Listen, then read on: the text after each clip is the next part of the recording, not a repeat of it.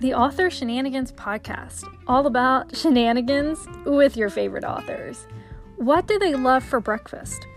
What would happen if they were drugged to a club? Would they be the person at the bar drinking away their sorrows? Would they head straight to the dance floor? Or would they just spin around and run back out the door to their writing cave?